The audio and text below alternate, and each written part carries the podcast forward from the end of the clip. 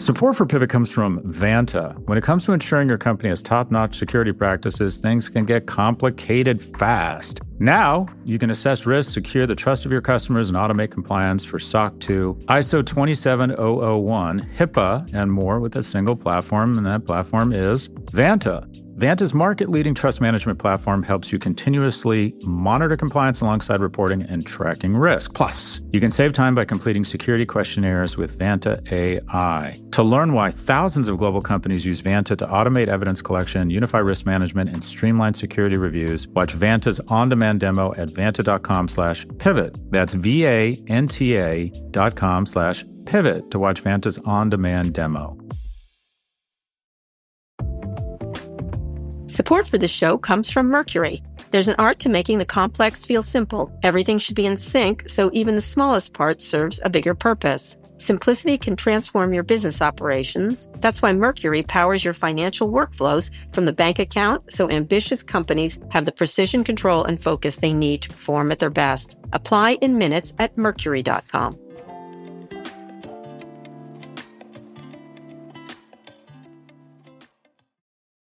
Hi,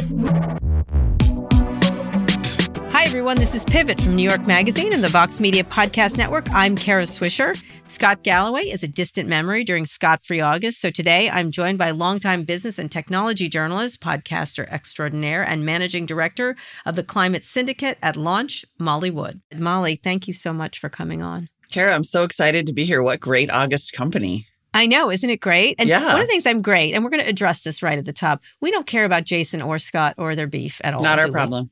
Not our problem. I think you put a Cinderella meme up, which I liked a lot. This is not- my theory that people always want me to be the Cinderella for this situation. And I'm like, you should interrogate why you think you need me to What, clean what does the. Cinderella mean? I want. I wanted to understand it. Explain. I feel people. like there are a lot of people out there who like Men. who want women to clean up Yes. the messes of these men, whether we are or are not involved in those messes. that's correct. That's and I correct. actually sent an email one time to somebody that was like, you should really ask yourself why you're asking me yeah, yeah, to do that instead of just like emailing Jason. It's right. His email's right there on the internet. Right. Yeah, yeah, Yeah. Oh, yeah. I'm sure you get a lot of those emails. So I've we're sent not we're not going to. Cinderella for Scott and Jason. They've got their thing. No, we're not Cinderella. We're not gonna. We're not gonna do that. We're, we just want the Jason be a little nicer to Scott.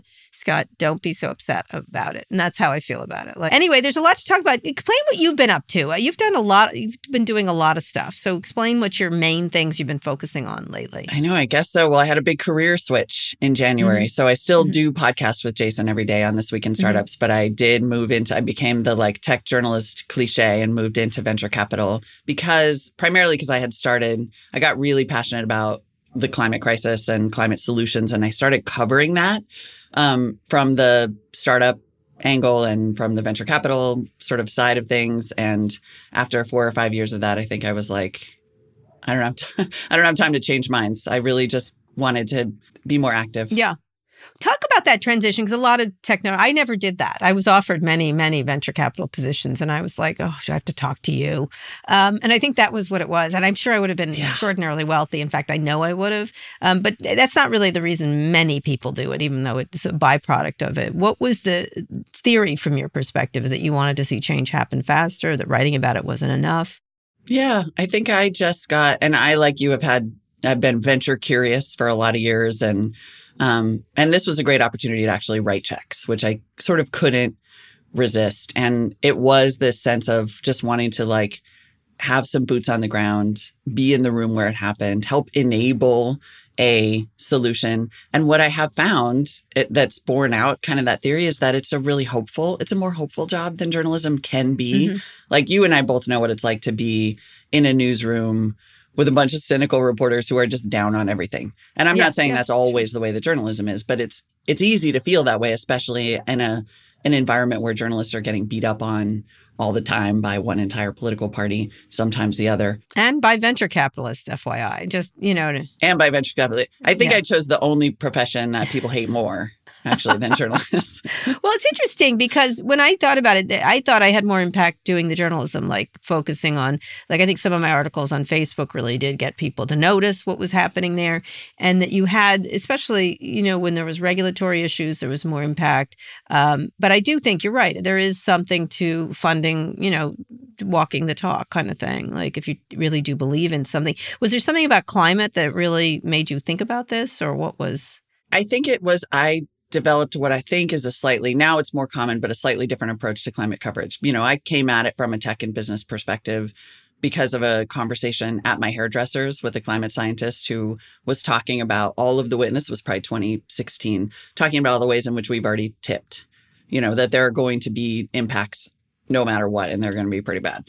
And she made this kind of offhanded comment that it was an engineering problem now not exclusively, but in some ways that we were going to have to. And so I started covering actually adaptation and resilience and the idea, the ways that we were going to create technology to not die when the weather gets worse or, you know, crops won't grow in 300 mile an hour winds or drought. And like me. And what I realized, yeah, like Lake Mead, exactly. Like, yeah. what are we going to do about that? It well, just we will be solving a lot of like, these mob murders, but go ahead. Right? I, I mean, I don't like you knew it was there. You don't want to, right? Like you don't want to enjoy the climate yeah. crisis already in progress, but man, those stories are amazing. I know they are. They are like they the really boats are. and everything else. But it's but it was always a desert. I always used to point that out to my kids. It was originally a desert, and it probably will return to a desert. Yeah, it's just um, geologic um, time. Yeah, but I didn't see a lot of that. I I didn't see a lot of that anyway. It appealed to my sense of like, okay, let's just get to work on this. Let's just do solutions. And now I'm starting to see, you know, to your point since I have left journalism and am investing in climate, more and more people are coming to me and asking me about climate storytelling. Like it's right.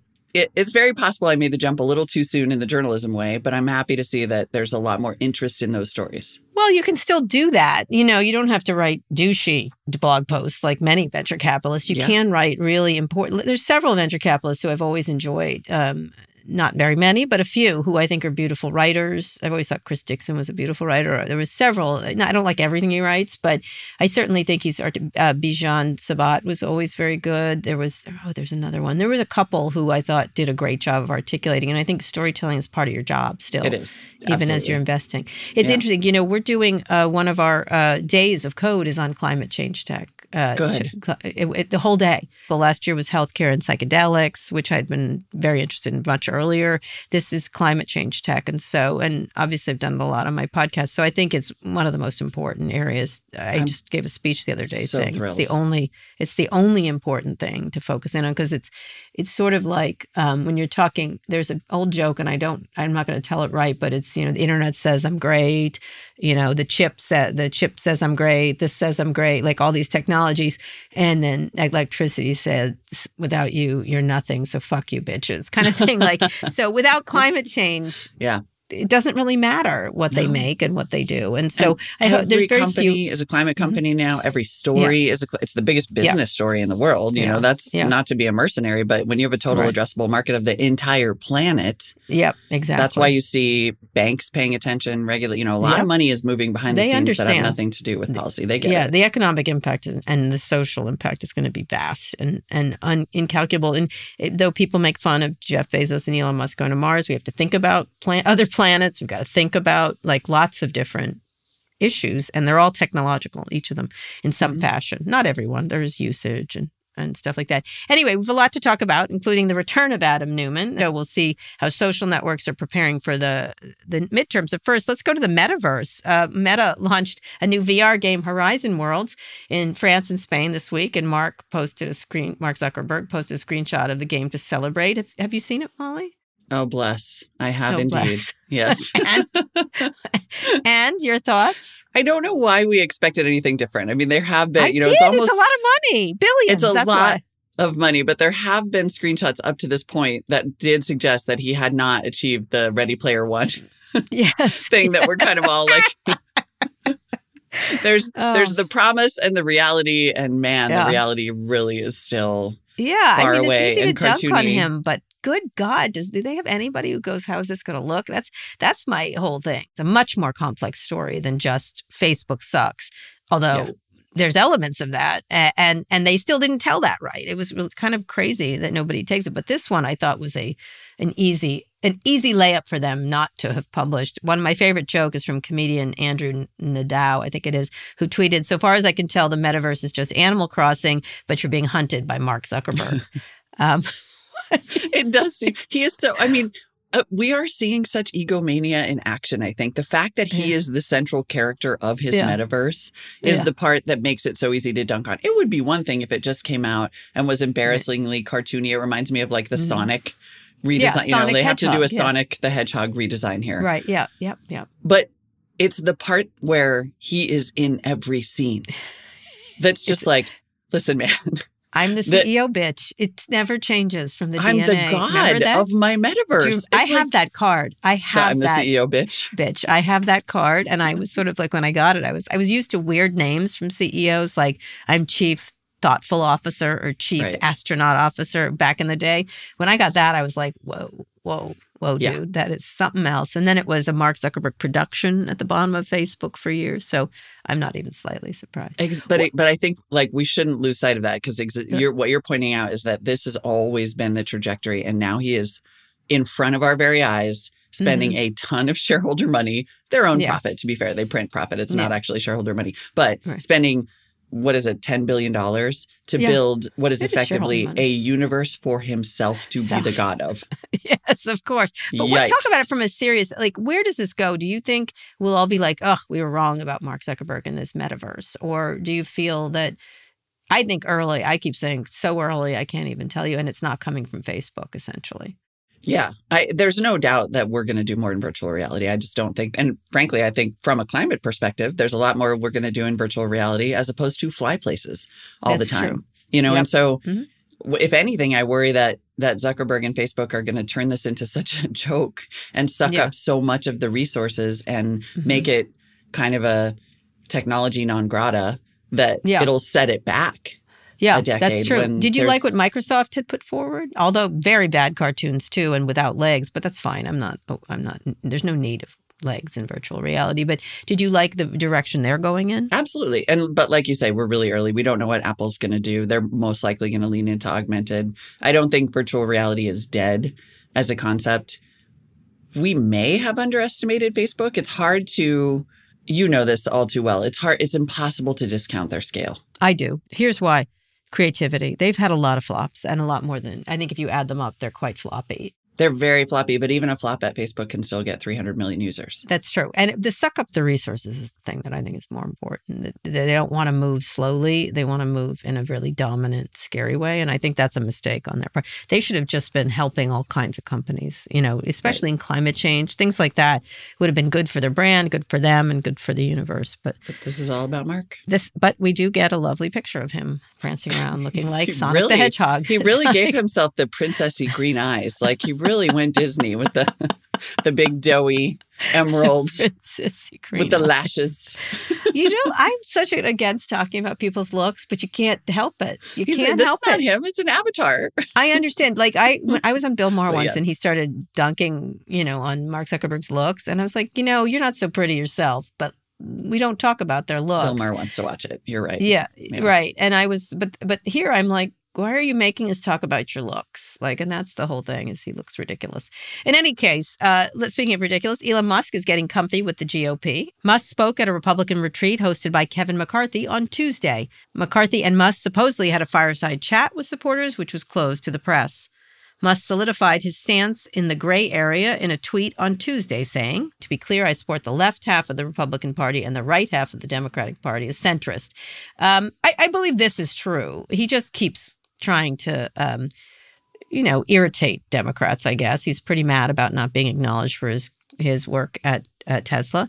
Um, I know that, um, and I think that's at the heart of a lot of it, actually. Uh, oddly enough, because he's he's tweaked that Biden didn't mention him around electric cars. But talk a little bit about this. What do you where do you think this he is right now um, when he's doing stuff like this? I do think that for him it is. I mean, I think you're absolutely right that it's a, it's a combination of kind of personal ego and attention getting and owning the libs. Mm-hmm. Um, and I was thinking about this in preparation for the show, and I think that it actually is very much in keeping with his kind of disaster capitalism brand. Like wherever there's a disaster, Elon Musk shows up and tries to sell something, whether it's a literal disaster like the, you know, Thai cave or Yeah. some big natural disaster where he COVID. wants to roll in or COVID with ventilators that didn't turn out to be ventilators. And I and there's something I haven't put my finger on exactly what it is. I mean, maybe it's that he's willing to like let America fall into flames and then try to ride in and sell us stuff to fix it. I I wouldn't put that past I- you know, I feel like that's the Peter Thiel strategy. Also, I don't think that that's out of the range of possibility. Um, that also ascribes this kind of like 4D chess, you know, thing to it, which might or Yeah. might not even be true. I mean, it really might just be just and is very likely purely opportunistic, purely attention getting, and possibly his version of kind of an intellectual exercise in talking to both sides or all yeah. I I do. I do think uh, more and more as I watch it, it feels sad to me, and it feels. I I I- I say this by a lot of, about a lot of people when I look at them. I think, wow, you didn't get hugged enough as a child, did you? yeah. Like that, that's what I feel like in some ways that there's a lot going on with his dad.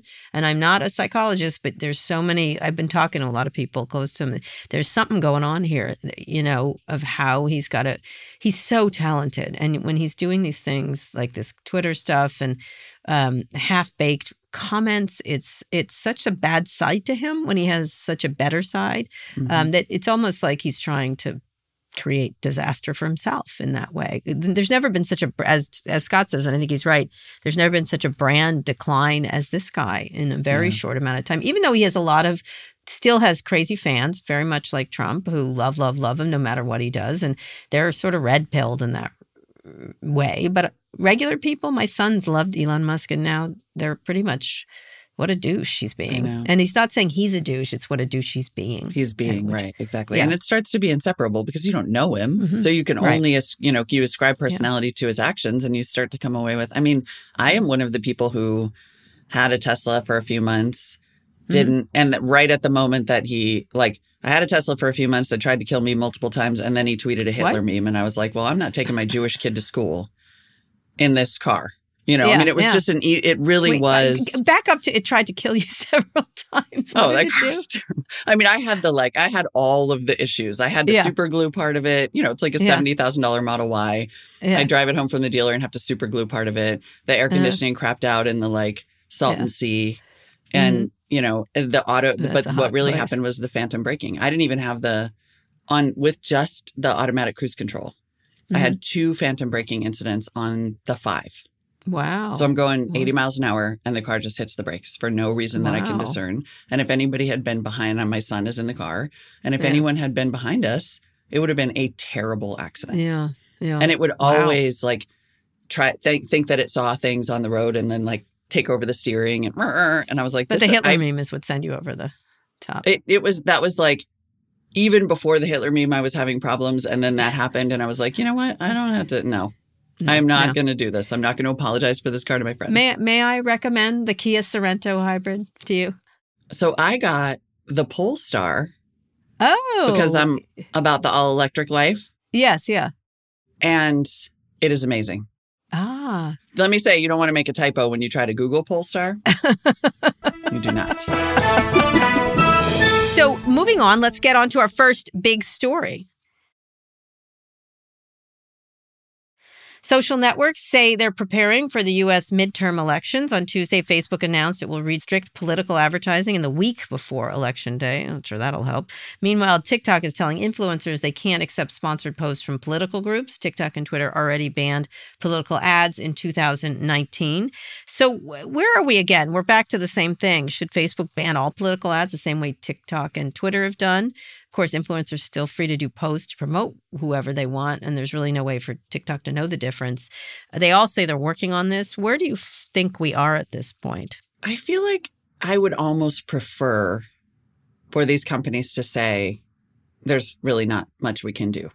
Because if they're not willing to actually do the thing that it would take, which is devote tens of thousands of human beings to combing through this content and taking it down when it's inappropriate, and that includes advertising, it nothing is going to work. I mean, the idea of banning political ads a week before the election is frankly laughable. Like, don't even put Mhm. out that statement. Don't Right, just don't even say that. That's like a slap in the face. So let's put out Mark. As, you sound like, yes, I agree. Right. I, I, I, it it is. It's really quite something to have done that. Do you? They they had some effect in the last election, though. From what people say, they toned down the heat. They did it Mhm. early. They did it in a massive force. Facebook says it has hundreds of employees working on the election issue, but in June, the New York Times reported only about sixty people working on elections full time. right. Uh, has become an enormous headache for them because they can't get it right, presumably. And it from from the experts that I have spoken to over the years, it really does seem to just be a human power issue. Like that's what they all say is that you have to have moderation in-house full time. It can't be contractors. It can't be a, you know, an algorithm because then you end up sort of accidentally taking th- things down that are trying to rebut conspiracy theories. TikTok seems to be being very aggressive, but you know, uh, it, it seems to suffer from the same issue, which is that they just don't want to devote, which look, I understand it's a large budgetary item if you are going to try to bring in an army of moderators and train them and get them to be able to monitor this content. I'm not sure that banning all political ads is the panacea that we think it is, even though I want it to be, because what that does is advantage incumbents who have enough money to buy ads on TV and newspapers. And, you know, so for small independent candidates, being able to buy social media ads and boost those, their traffic that way is actually incredibly important for getting other voices into the races. Well, one of the ways to do it is just say no political advertising because that's what Twitter did. I think largely because they didn't want to deal with it. Like the Right. the cost of dealing with it was more than the advantage of having it, and I think they didn't mind taking crap for it at, at that point. But I think it was very much to do with cost and how, di- as you noted, how difficult it is to do properly. You can only do it badly if you do it, Mhm. um, unless you really truly devote time to it. And it's it's a money hole for them all, you know, in some Yeah. way. And then they always have someone yelling at them from some political party. You know, it'll be interesting to see if they have as much influence, if these ads have as much influence. They seem to have already become a permanent part of people's mentality of, of misinformation. I think the election lie stuff is the stuff they let go right after the election that was most the most damaging, Mhm. obviously. It continues. and it seems like they still really are, you know? Yeah. It's Yep. and so my question is not necessarily are you going to take ads or not? It's Mhm. are you going to where are you going to place those ads? Who are you going Mm-hmm. to target? What's the algorithm behind targeting those ads or recommending groups to people?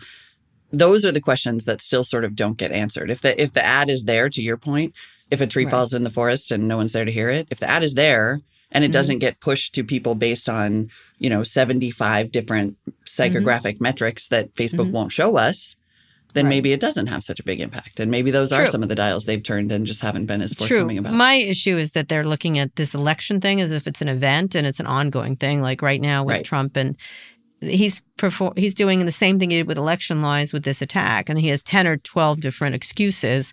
Each of which they try out on social media, and then you see the ones that work. You know, which is essentially, how dare they? They they took my passport. They they planted evidence. They did this. He tries out everything, and it's all Well, and being then tried out on social. we media. and I'm just going to say we so that it doesn't sound like I'm like sitting over here attacking my former profession, but we the media Yeah. then dutifully print it every time he Yeah, says it. exactly. So then everybody on Facebook has something to link to. Yeah. You know, and it's probably the New York Times. Like not helping. Uh, when I was thinking last night as I was watching one of them, and they were talking about he may release data or video from from one one person was going to release data that they had. Uh, documents they had now that Kash Patel, who feels very sketchy to me, Mhm. um, and then uh, they were going to release video so they could show the FBI do it, uh, getting the boxes, like, and then everyone reported it. I'm like, are you kidding me? Like, Just this is print it. yeah, I know. I, I I can't resist. See, now that you're a VC, you don't even have to have this stuff. It's really delightful, I have to say. If if you move to an aggrieved VC, I'll have a problem with you, Molly. Just so No, you know. gross. No, I'm no. being victimized in some fashion by the media. I had to res- I resisted VC for a lot of years for the same reason you're talking about. Like, what are the parties going to be like? They'll be fine. I'm sure uh, people. One of the things, of course, TikTok is facing is their links to China. I think we're going to have Vanessa Pappas at Code this year talk about. So this is one of the topics we'll be talking about. Oracle is reviewing the social network's algorithms to make sure they're free from manipulation by the Chinese government. Oracle now has access to TikTok's American user traffic. TikTok is still in the process of moving all its American user data to Oracle's cloud. Oracle, of course, had wanted to buy TikTok during the the Trump administration it'll be interesting to see how this relationship moves forward. I think or- Oracle still has interest in buying the company, although people at Oracle said we didn't really want to get dragged in here, but Trump, Larry, that kind of thing. Right. So, how do you look at this problem for um, for uh, for Ch- for TikTok, their China problem?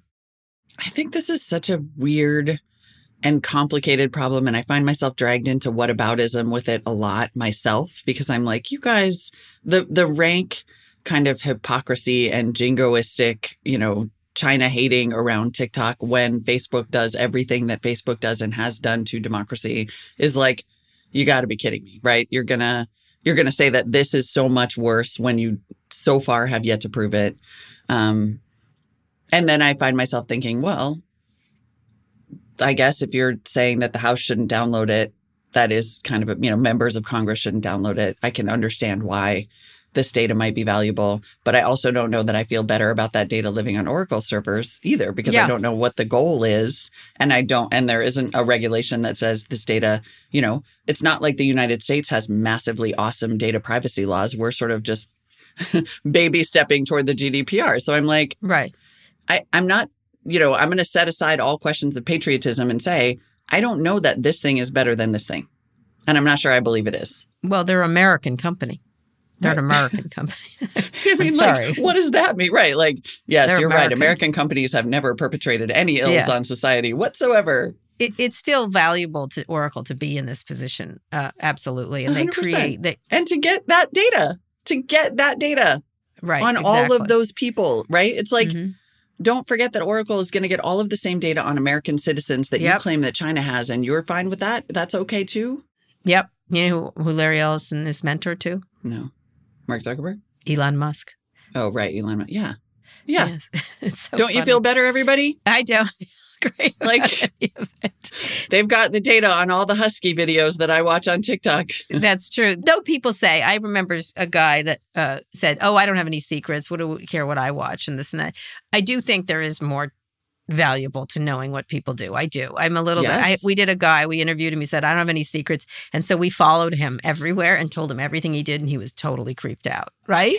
Just and he's like. Well, how did you know that? And I was like, we know where you were. I know where you're here. You know, I do I do a trick on an iPhone even where I show you all your location data Mm-hmm. um, and the minutes you spent there. So, and though I trust Apple more than I trust, say, TikTok or Oracle or whatever, you have your le- levels of trust.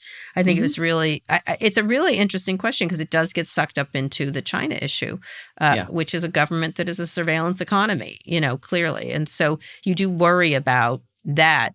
Possible, I think Oracle will use it to manipulate you for money. China might use it to manipulate you for something else, and Right. so, um, and I, it's all manipulation, of course. And it's there should all be higher manipulation. And It's if we really want to solve it, we would put into place a comprehensive, you know, privacy right bill. to privacy, or Mhm. what are they? What is the Ron Wyden thing? The Digital Bill of Rights. Mm-hmm, mm-hmm. If That we you know, if you yeah. if we really want to solve this issue, we're not going to solve it like network by network, which would, by the way, would be to Facebook's advantage.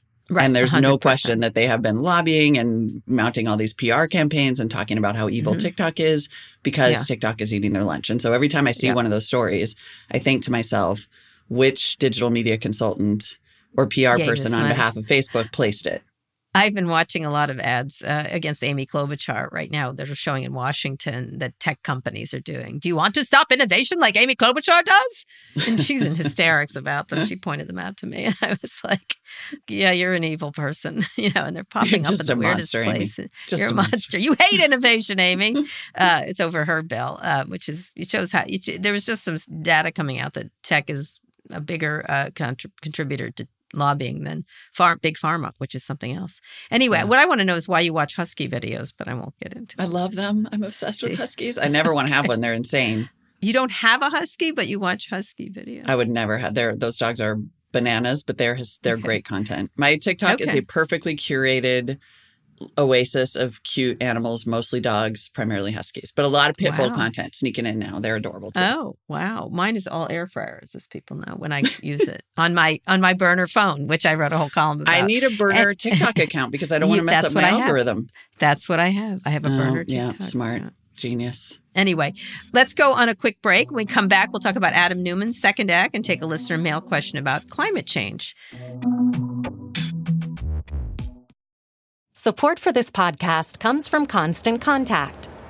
If you're a business owner, you already know that it's really, really hard to cut through the noise of everyday life. If you want to connect with your customers, you need to break through the noise. You need Constant Contact. Constant Contact is a marketing platform that makes it easy to reach new audiences, grow your customer list, and connect over email, text, social media, and more. Whether you're a marketing guru or just learning the ropes, Constant Contact offers writing assistance tools and automation features that make it simple to say the right thing at the right time. So get going and start growing your business today with a free trial at constantcontact.com. Just go to constantcontact.com right now. Constant Contact, helping the small stand tall. ConstantContact.com. Support for this show comes from Slack. You're a growing business and you can't afford to slow down.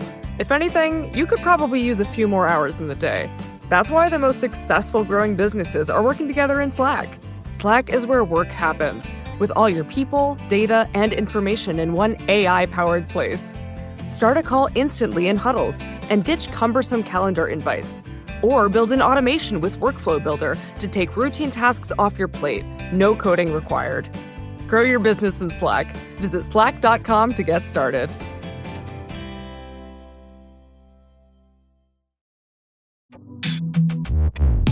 Molly, we're back with our second big story. Adam Neumann is back at it. His new housing venture, Flow, has raised $350 million from Andreessen Horowitz.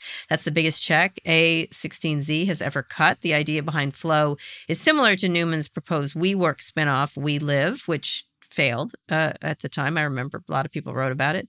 Flow will own and manage existing apartments and allow renters to build some undefined amount of equity with them. Uh, there was a weird uh, blog post about Marc Andreessen lecturing us about uh, being happy about home ownership and how renters suck. Uh, I really thought that was great to be lectured by that by a billionaire. Um, mm-hmm. So, uh, uh, who owns many homes, presumably, or, or, I know at least owns one enormous one in Silicon Valley. Um, so, talk a little bit about this because uh, several people I've talked to, including at Airbnb and different places, because you'd think they could get into something like this, said this is an impossible company because the amount of money needed is so vast that it's impossible to create. So, you know, Adam Neumann, they did know what he was doing when he was doing, but getting the second chance, female founders would not have, you're not going to see Elizabeth Holmes getting this money. Uh, she's going to jail. He, of course, did not commit fraud, uh, as, as was found, but he definitely had some wrangling with investors, lost an enormous amount of money, vaporizing billions of dollars in investment money. So, what do you uh, what do you think about this? There are also so many other bizarre questions about what this mm-hmm. company even does. They had already raised money for this uh, flow carbon, carbon flow which was carbon, maybe right. going to be emissions tracking on the blockchain. Yes. Then this appears to sort of possibly be just the we live um, mm-hmm. concept Once again. recycled, right? The idea of mm-hmm. sort of communal living, maybe. Right. Dorms um, for adults. Dorms for adults. yes. Mm-hmm. exactly. And then there was some bizarre reporting from Forbes late yesterday saying that the company intends to launch a digital wallet to store crypto. Mm-hmm. So what? Uh, so he's there. Addition, I, had, I had breakfast with Adam relatively recently, and he was talking about crypto. He's he was in Miami. Uh, I was happened to be in Miami, and he was there talking about crypto quite a lot before he announced Flow Carbon. Huh. But then now yeah. maybe we think Flow, the real estate company, is not related to crypto, except that now it is, evidently, according to Forbes. Yes. Maybe. Yes. But right. they say Flow Carbon apparently isn't related yet to Flow. Maybe. That's correct. That's right. correct. Maybe. I mean, so like, I'm pretty new in venture yeah. capital, but mostly what I've been taught so far is you have to get a coherent pitch with a um, plan and like a, a product, even at this early stage, or at least an MVP. You know, it's, uh, I'm sort of joking here, but this is the sort of thing that only Adam Neumann is ever going to be able to pull off. And yeah. there are, there's been sort of a, a Ouroboros backlash, right? It was like everybody was really angry about it. And then it came back all the way around to all the reasons why it might be okay. And pretty soon the snake was eating its own tail. Right. And right. Is it fair 100% not. Like no woman founder, no founder of color, no, you know, over the age of 50 founder, underrepresented in any way would ever get the kind of second chance or first chance that Adam Neumann just got. That said, he himself, I mean, I watched that deal book interview with Andrew Ross Sorkin after I had watched the entire We Crashed show and listened to the podcast and done all the years of reporting on it. And I was like, I would get, I would write that guy a check. Really? I hope he Wow. never calls me because I would probably write him a check. I'm call you now. terrified. He's gonna go, hello, hello, Molly. How Hello, are you? He is totally charming. I have to say, you He's can't help but like him. He's Yeah, mesmerizing. he is. He is. I don't even understand it. Yeah, he's And- really interesting. So, but talk about the two ideas: the flow carbon. Do you even understand it? It- carbon credits on the blockchain, which Yeah. because of the because of blockchain declines, couldn't. I mean, it's couldn't happen. Carbon credit on the blockchain makes some it some sense to me, and I have heard pitches that are somewhat similar because right now the tracking and selling of credits, you know, there's not there's we all have this vague sense that there's going to be a huge market. Explain for people who don't know what carbon credits are. You, Right. You, you fly to Europe and you buy a credit or whatever. You do. And the way that, and the credits exist because let's say you build a solar farm on some private property in upstate New York, or you engage in this is really nascent, but like regenerative agriculture processes that make your soil able to sequester and store a lot more carbon.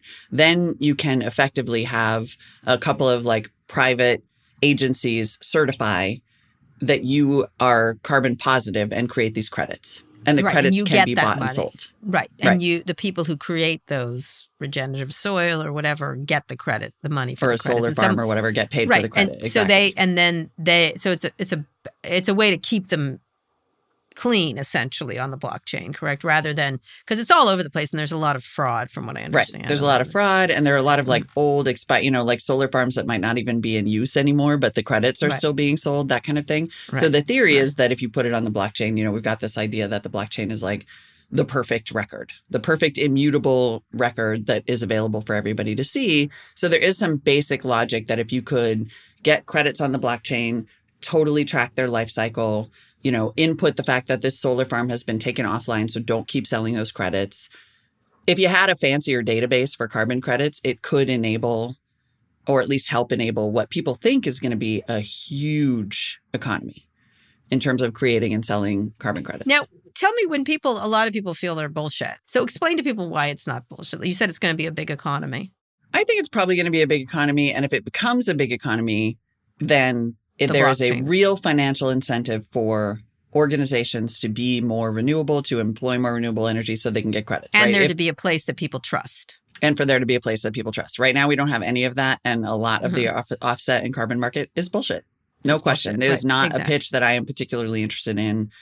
I don't so good necessarily idea. Good idea from Adam Neumann, who always has big ideas. It It's was a big a- idea. like that maybe i think in some ways was a better although smaller idea than i'm going to transform residential housing Mhm. which is to borrow a phrase from my boss jason operationally insane Yes, that's what. like what are you gonna do you're gonna housing has never been more expensive in the united states except for maybe the last like two weeks So one of the things uh, Linette uh, Lopez from Insider called the deal one of the most efficient ways I've ever seen is Silicon Valley light money on fire.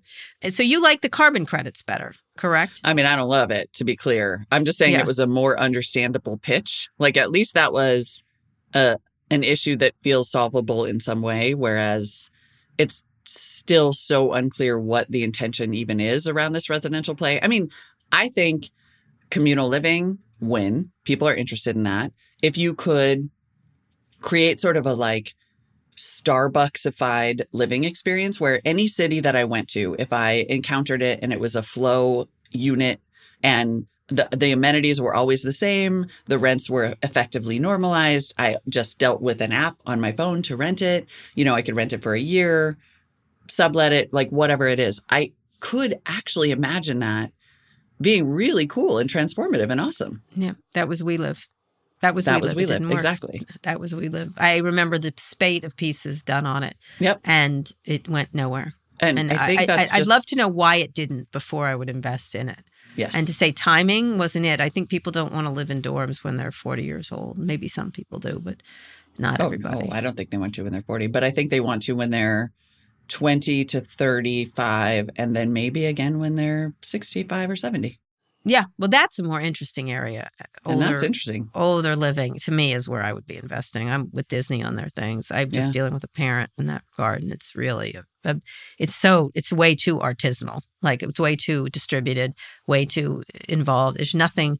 Like I, I want a brand I can trust, essentially. Mhm. Anyway, we'll see where that happens. Uh, Molly, let's pivot to a listener question. You've got, you've got, Can't believe I'm gonna be a mailman. you, you, you've got mail. This comes from Craig Evergarden on Twitter. This one's specifically for you. Is COVID denial a predictor of the failure of climate change prevention? Will risky geoengineering be necessary? I'm thinking of an interview I did with, um, is it Neal Stephenson about his new book where they shoot sulfur Yes. out into the air. A billionaire Yeah. does it on his own. Let me answer that question first because we have a second one too. Okay. Yes and no to the first part of that question, whether COVID denial is a predictor of the failure. I think in it, you know, there are all these entrenched feelings about both COVID and climate change, and it start to Mhm. become it has started to become the exact same people now Mhm. who are like, I'm never wearing a mask, getting a vaccine, and I don't believe that climate change is real.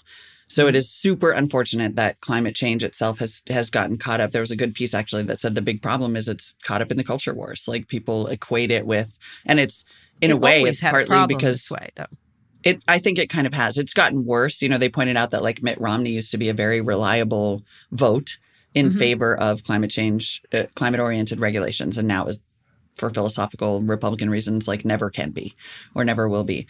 However, I think you actually saw. I think COVID for many many people was created this feeling that like oh the worst case can occur, and all of a sudden you had a lot more people move into climate investing or start climate startups. That you it's like there was this parallel conversation where a lot of people went, wait, so shit could get really bad.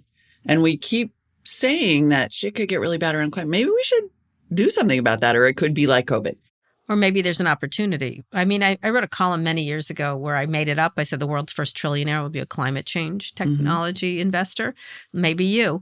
Um, I made it up. And someone's like, oh, that sounds great. I'm like, I totally made that up. I just want people to get into it because out of greed. Yeah. You know, Right, right. that kind of thing. Well, so, so how do you works. shift that feeling? How do you, how do you feel it gets fixed it because some might be risky geoengineering, right? Some of these ideas do have to do with sulfur guns and Yeah. cooling down the climate and have unintended consequences. You know, even though he was writing about it in a fictional way, that has been raised, right? That's one of the oh, things. Oh, without a doubt. Yeah. I, I think whether we think that risky geoengineering should or should not be a part of the solution, someone is going to do it.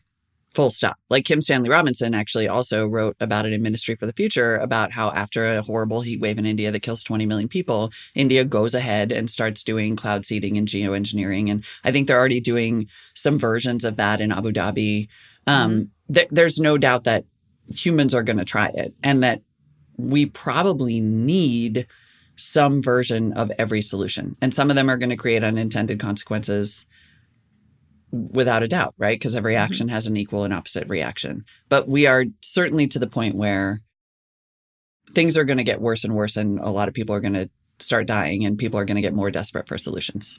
Yeah, water, particularly around water in the in the West Coast, for example. Water and heat. I mean, the the kind of like the wet bulb events that are. I mean, we have heat that is not survivable occurring mm-hmm. on a regular basis now around the globe. That did. I mean, it's just not. We're gonna throw. We're gonna try everything because existential dread is a powerful motivator for people. Absolutely, or it makes people crazy. When I was in London, I was there after the heat wave, which but the the parks, it's so weird to see look, looking like Northern California. I was like, oh look, it's Northern California, which has that you know dry, just desiccated look. So quite beautiful in a weird way, but also like, what's it doing here in London? What's It looked happening? like that in London. Wow. It did. It was crazy. It looks like Northern California, you know, at, in the middle of summer, up up north, and you know those that that golden color, but it Yeah. didn't look right in England. I'll tell you that it looked weird, and I was sort of shocked by it um, because they've had no rain. There's no been no rain in on the, in the Northeast. Same thing,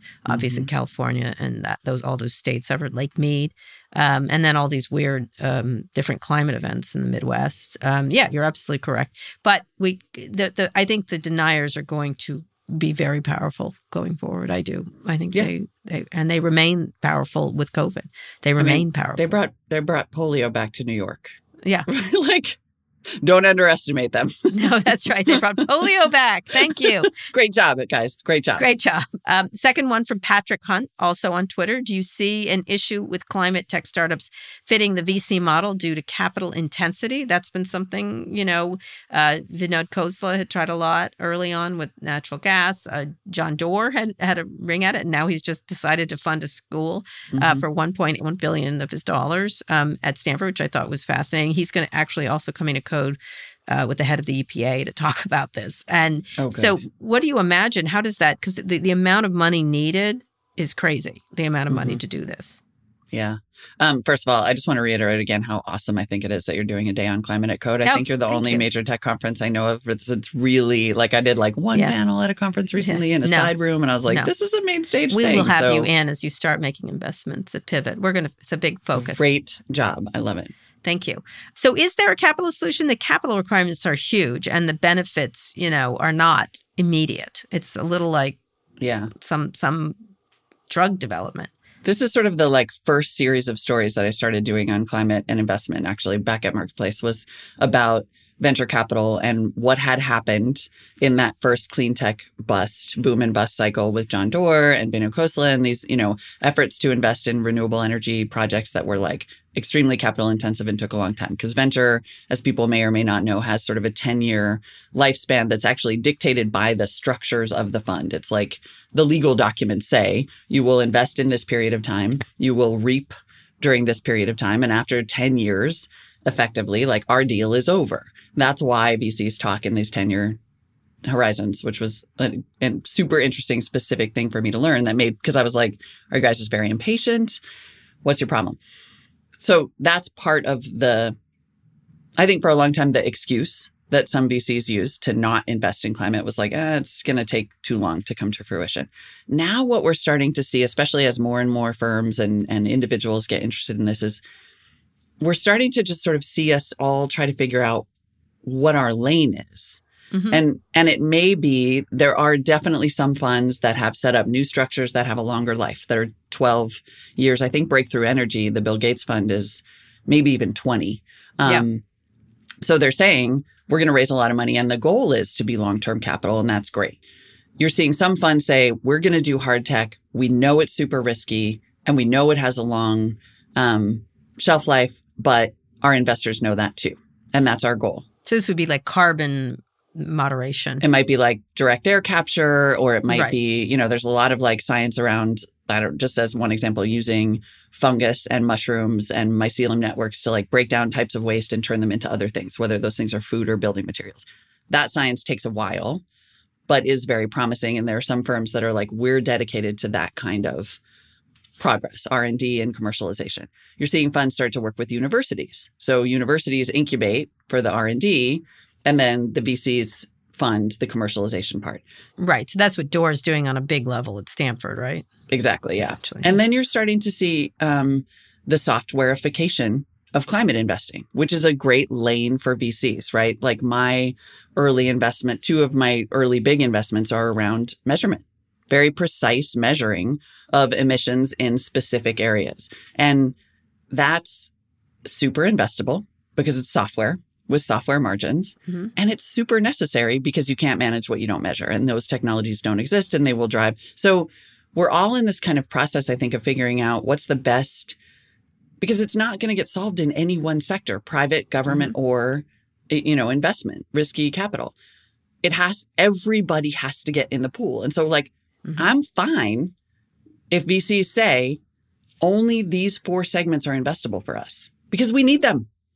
And the rest is, you know, appropriate for government and research and like it doesn't have to be this one one or nothing or perfect or nothing. Like there will be things that VCs can invest in because they're not the returns just aren't there and that's our business. Well, much of it has to be government VC together. You know what I mean? This kind of Yeah. thing. Because this is a very government. This has to be a massive, go- a a worldwide government kind Yep. of cooperative effort, which is very difficult. Everybody in the pool. and which is going to be very difficult given all the tensions it can uh, you know it it literally feels like some of these movies it uh, you know when you watch the day after tomorrow or I, i'm a i'm a big Don't Look Up. apocalypse yeah don't look up i'm I'm a, I'm a big watcher of all those movies i've watched every single one of them i, I love, love them, um and you know even even the one with schwarzenegger on mars i'm blanking red Total Recall or total recall Yeah. where mhm. the guy they have a machine to make air on Mars, which you know was I was like they they must they have to. But one of the things I like to think about is that. y- this is all possible with the commitment of lots and lots of money. And sometimes when the people were running around with Bitcoin, I was like, just take that energy and put it into climate change. literal please. that literal energy. That literal energy. Just you know what I mean? You Yes. silly, silly boys. And it was mostly boys. Germany made a surprise announcement this week to keep its last three nuclear power plants running as it deals with an energy crunch amid Russian cuts to the gas supply. Is there a role for nuclear energy uh, in this? Do you think about that as an investment? Yeah, there has to be. Uh, you know, I've heard lots of very good arguments for nuclear power plants run, but then you have the Russians with the Ukrainians, and you're terrified what's going to happen to that particular power plant. Yeah. So, um, what do you? How is that? Is that something you think about or were worried about?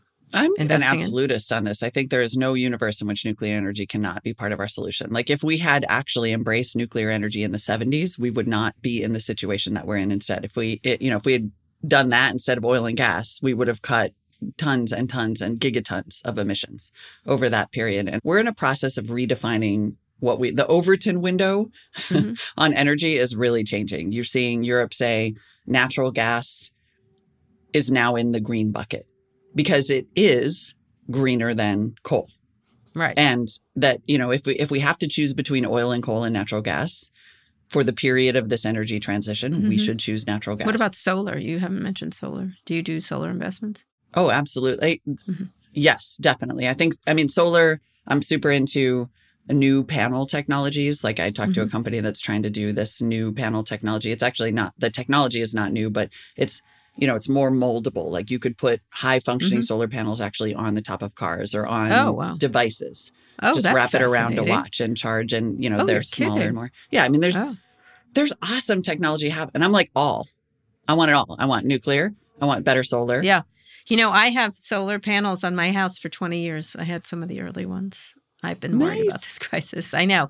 Anyway, this is really interesting. Last question for in this area is who are the leaders uh, among tech people? Is it Doerr and Gates and anybody else? Musk certainly you have to sort of put in that bucket because of electric cars. Is there anyone we don't know besides Molly Wood? um, I wouldn't sleep on Chris Sacca. I actually think he was one of the earliest to make this move into climate tech investing. You know, he Mhm. started lower carbon. I think that's a big Mhm. deal. There's a woman named Emily Kirsch who has an organization called Powerhouse Ventures, who also has just been sort of quietly, awesomely investing for years. And I'm just trying to find all of these investors, the new ones Right. and the old ones. There's um, a really interesting firm in New York, Jayco at Lightspeed, and they're doing specifically adaptation and resilience investing, Oh, the wow. kind of what I called how we survive in my series Mhm. type Yeah. investing. Um, they're all over. They're all Molly, over. Molly, guns, more guns to steal water from each other. That, There's that was be. the plot of that Kevin Costner gotta be a disaster movie. Do you remember that one? With the guy No. with the super. Oh my God, What, did I miss one? Waterworld. Oh, Just oh yeah, please. that one. Yes, Come. Waterworld. That was about a tanker and Kevin all Costner and land. You need to get on it. That was All about I, a climate I just was still thinking of the the the webbed. I know that you the can. webbed. That's You can also watch them on. Yellowstone if you want to calm down about them. I love Anyway, Yellowstone. I love Can't Yellowstone. Me too. But just FYI, Ga- Gates lobbied Manchin to vote yes on the climate bill. Just uh, so these people are really getting involved. But thank you Mm-hmm. For this other name, Sacca. Sorry. Gates has um he's got this idea for effectively like nuclear power backpacks that could be a complete game Mhm. changer like these small modular reactors that you could pop up in places like if you could situate one of those on the coastline in northern california you have all the energy you need for desalination and water Mm. is fixed and that's why i'm so bullish on you know don't throw any solution out right now we do not have time for that Right, one hundred percent. I love those other names. Sacca, of course. I love. Sacca. Sacca. I've had an up and down relationship over the many years, but I've grown to really enjoy Sacca. Anyway, um, if you've got a question on your own that you'd like answered, send it our way. Go to nymag.com slash pivot to submit the question for the show or call 855-51-PIVOT. All right, Molly, one more quick break. We'll be back for wins and fails.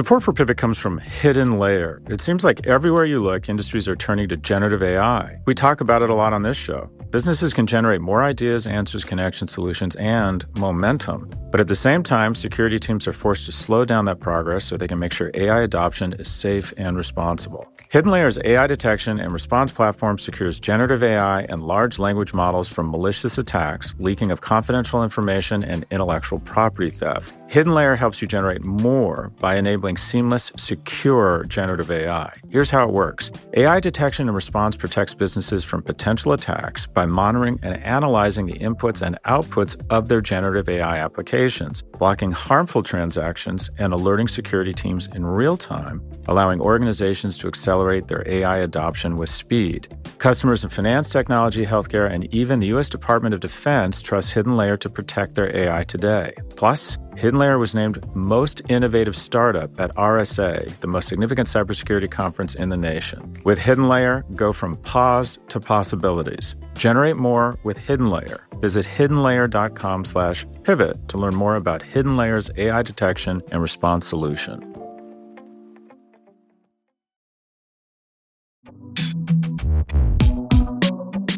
Okay, Molly, your win and fail, please. Uh, I, I have an obvious one, but you go first. My win, well, actually, I think my win is a little bit uh, humanity this week Mhm. because in amidst all of the other news is that this is the week that the, I'm just calling it the climate bill, but the Inflation Reduction Act was signed. Mhm. And it was easy to lose sight of what a huge deal that is. But the fact that the United States, which I thought would be a laggard for decades, I actually really did, Mhm. kickstarted the, again, the economic development of. Real climate solutions in such Mm-hmm. a meaningful way. And you quibble all you want. Nothing's ever going to be perfect. I'm sorry, humans. That's how we work. Mhm. That's huge. That's a big, big deal for humans on the planet. So that was a big the win. economic development part of it is critical. I think Yeah. that's what they were doing, giving all these subsidies and various things. That's why I put solar on my roof when I did. You Yeah. know, that's why we got a, a, a literally electric car. Google actually subsidized them um, at the time, which was interesting. It's a really, really, really, really big deal. What's the biggest part of it? Do you think the most important part?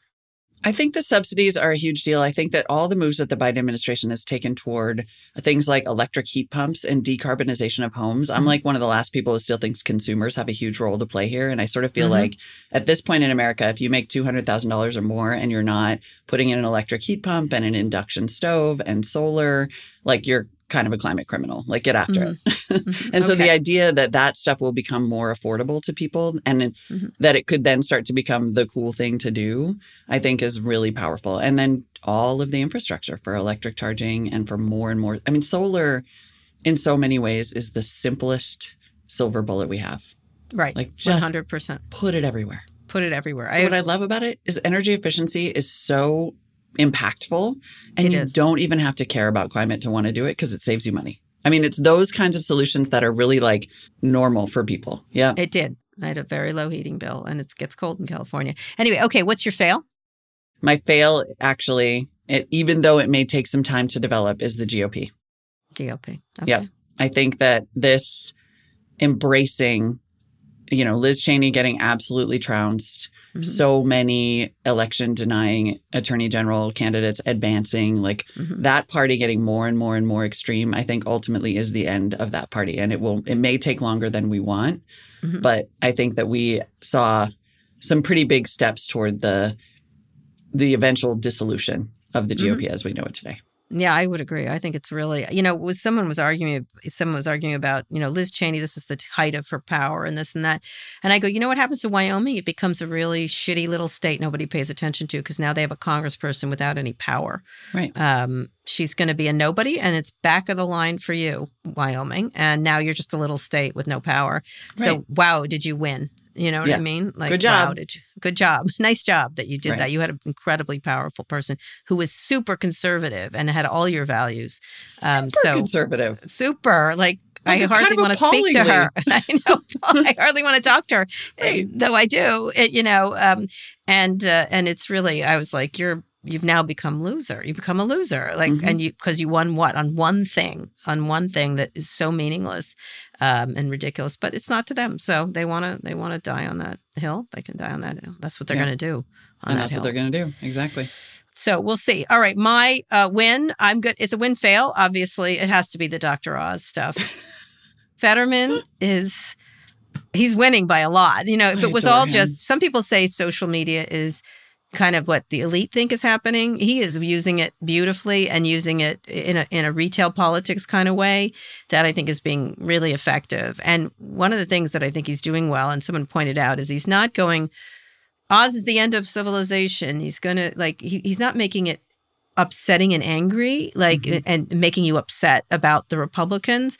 All he's saying is this guy's an asshole. Mhm. Why are you voting for an asshole? Like, and he's sort of make he's mocking him in a way that's effective and very clear and consistent. He's from New Jersey. He's an elitist. He doesn't live in Pennsylvania. By the way, crudité, what the fuck? Like, and I know that's small, but it's not. It's actually very Not revelatory toward this guy. And so he's defining him not unfairly, but very explicitly. And so I think he is just, I, I did a, a, a podcast with him many years ago. I was so struck by how he responded to the COVID crisis in such a smart way compared to a lot of Democrats. Um, I think he's a really interesting character. Um, I hope he stays healthy. Um, but he, I, I, I myself had a stroke too. Um, you certainly can stay healthy. Um, but I think the way he's handling this is fun and funny and very Pennsylvania oriented. Um, so he's local and also national at the same time. I think he's a, a winner of candidate, and I always did when I talked to him years ago. Um, he's sort of the, the real deal in a lot of ways. Um, and Dr. Oz, I think he doesn't want to be senator. I don't know what else to say. I just think he doesn't. I just think, what? Like, who, how? And you sort of sit there. And I finally decided he's like, you know what? I want to stay a celebrity and not be a senator. I think It's I would like be to. right? I feel like i don't know the next thing. Don't you think they're just at this point? I don't know. It's just I don't for money. know. Like he's going to start selling No supplements idea. any minute now. He thought he was Trump. He's not Trump. You know, it's not Trump. I think a fail, uh, just the continued media coverings, these whatever comes out of Trump's fucking mouth. I think it's really, if I had, I would really tamp that down. It's sort of a race for stupid scoops.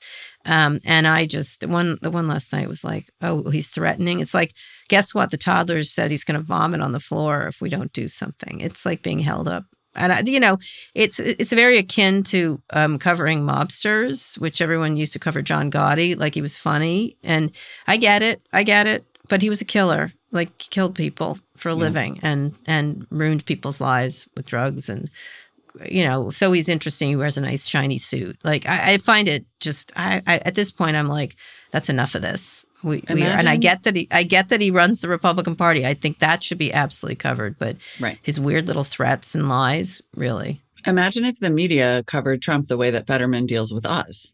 Imagine if the media said this guy is at this point pretty much a proven criminal who had one of the most corrupt Yep. uh, governments in United States history, Mhm. who is uh, barely able to string a sentence together. Right? Like what? What if instead it was just this kind of like honest assessment of the absurdity of this situation, and instead of saying like he threatened to do this, say, look at how absolutely absurd. Who cares? Yeah.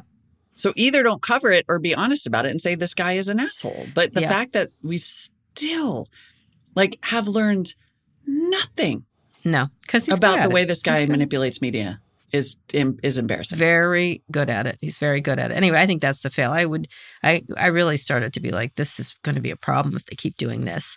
And then, you know, lionizing Cheney at the same time. Uh, it, you know, it's not complex in any way. There's a reason she wasn't voted for. Write about that in a much more honest way. Anyway, I had Roxane Gay on on Monday. She said this. She's I loved all of the things that she said about, and she how just that she said that the that's how low the bar is for Yes, inspirational is really. we'll take it. We'll take it. Is she anti-Trump? Perfect. I like fine. That's we got so little. Yeah, it's a little much. Molly, thank you so much. I'm excited to hear more about your climate change stuff. Um, and I wish you will come back on when you start to make. Uh, how many have you made investments? I have four companies in our pipeline now. Yeah, two in our accelerator and two through the climate syndicate. That will be officially announced soon. The the bigger investments. Okay. All right. We want to hear about. All right, Molly, thank you so much. That's the show. We'll be back on Tuesday with more Pivot. Today's show was produced by Lara Naaman, Evan Engel, and Taylor Griffin. Ben Woods engineered this episode. Make sure you subscribe wherever you listen to podcasts. Thanks for listening to Pivot from New York Magazine and Vox Media. We'll be back next week for another breakdown of all things tech and business. Jason, see how well we can get along. Scott, Let's all hug.